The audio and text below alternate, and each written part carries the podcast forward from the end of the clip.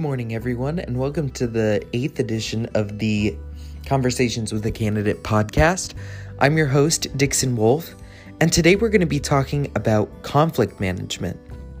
This is a huge topic that we need to be uh, talking about in this world um, filled with sin, filled with strife.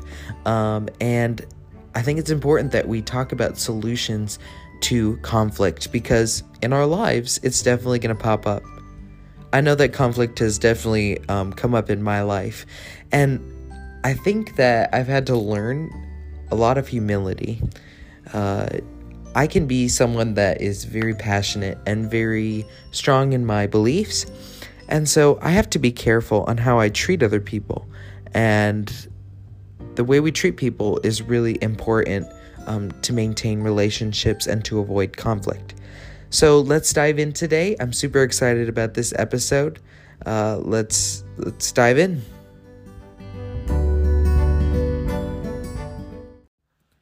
According to the Management Study Guide, conflict is a serious disagreement or argument, uh, typically a protracted one, and it could be a clash between two different people or several different people.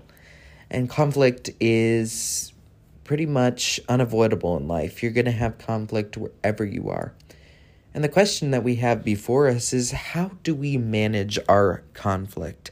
I know I'm in a management and organizational class, and we talk a lot about how to manage conflict, especially in the workplace.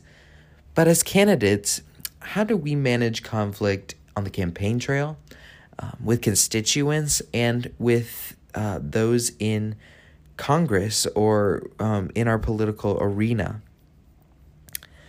I just want to talk about uh, some of the conflict strategies that DeVito talks about in his book.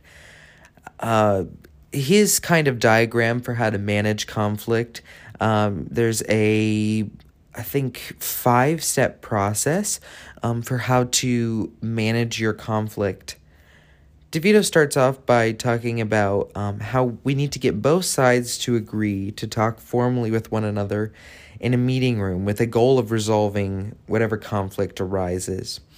And reasonable human beings will recognize that the toxic environment is hindering productivity and is bad for um, business. So I think that that is a great first step coming from DeVito and um, in managing conflict. The second uh, thing that DeVito talks about in managing conflict is after sitting down with one another, actually listen to one another's concerns. I think so much in America is that we uh, we focus too much on ourselves and we we aren't good listeners and we can't hear um, the people sitting across the aisle from us. I think, especially in the political arena, politicians are quick to speak and not quick to hear or listen. And that is a major issue. We need to be willing, as politicians and as those on the campaign trail, to listen to the other side. You may not totally agree with the, the mindset or worldview, but we have to be willing to hear the other side and that is a great step in the right direction for conflict management. Another, the next one uh, that DeVito talks about, which is the third step, is to establish common ground. When two sides are locked in a dispute, they usually share more concern um, in common than they realize. And after discussing their differences, movement forward toward a resolution must involve establishing different points of agreement. We've got to be able to do this as politicians. We've got to be able to um, come to agreements and um, resolutions in Congress, even if we may not agree with some of the stuff in some bills. I would say that in order to get the best amount done and uh, the right amount done in making laws, um, we've got to be able to compromise. Um, that doesn't mean we compromise on major issues such as like abortion and homosexuality and stuff, but um, we need to focus on what's important, and maybe that means reaching a, a hand across. The fourth step in conflict management that DeVito talks about is discussion of innovative solutions to the conflict. And so we've got to be discussing, we've got to be talking to one another and also listening. Lastly, we have to um, exchange concessions. After establishing uh, common ground and considering pathways towards operational solutions, we must address the lingering differences by getting both sides to prioritize them and offer the lowest priority demands as a sacrifice to deal whatever you want. So, um, there needs to be humility and there needs to be um, acknowledgement of the other parties and and I would say that that is excuse me the the way to do it. I think especially in um, biblical terms, we need to be willing to forgive other people. Um, we need to be willing to obviously listen and talk to people.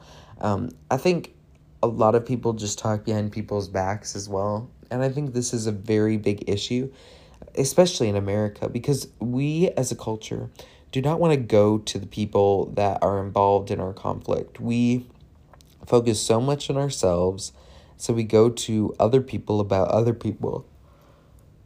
I gossip about them, and that is wrong. And so we need to be willing to empathize. We should be supportive and um, in face to face conversation with these people. If conflict continues to escalate, I would say just just walk away from the situation. Um, I think as politicians, it can be considered weak um, by some, but I don't think it is weak. I think that it is beneficial to your case uh, if you are humble and you just walk away from circumstances that won't get resolved.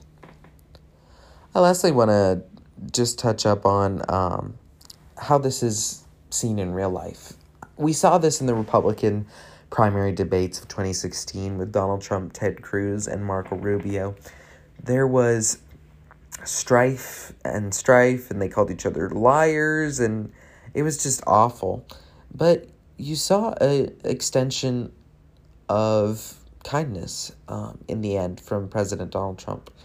Um, you saw the relationships and the conflict being restored um, by Ted Cruz and Marco Rubio. You can go watch this video on FoxNews.com um, in the primary debates, the CNN primary debates.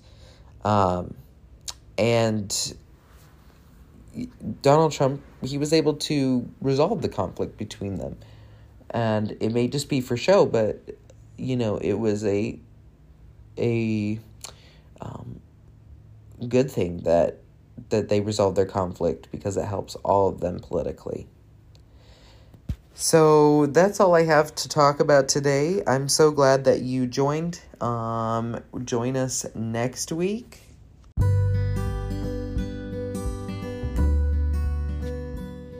Next week, we are going to be talking about interpersonal power and influence and how that imp- impacts our lives. We are getting close to the end of the semester, um, and I'm super excited.